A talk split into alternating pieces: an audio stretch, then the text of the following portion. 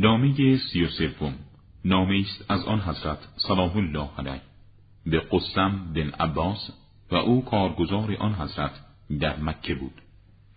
اما پس از حمد و سنای خداوندی بازرس مخفی من در مغرب برایم نوشته و خبر داده که جمعی از مردم شام را برای ایام حج به مکه فرستادند.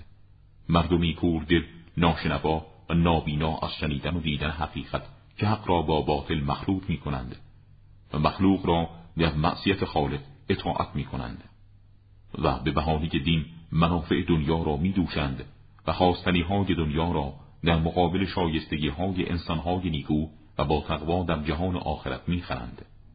و هیچ کس به خیر نمی رسد و گر کسی که عمل به خیر می کند و به هیچ کس پاداش شر داده نمی شود مگر به مرتکب شر پس درباره آنچه در این دنیا مربوط به سعادت در زندگی توست.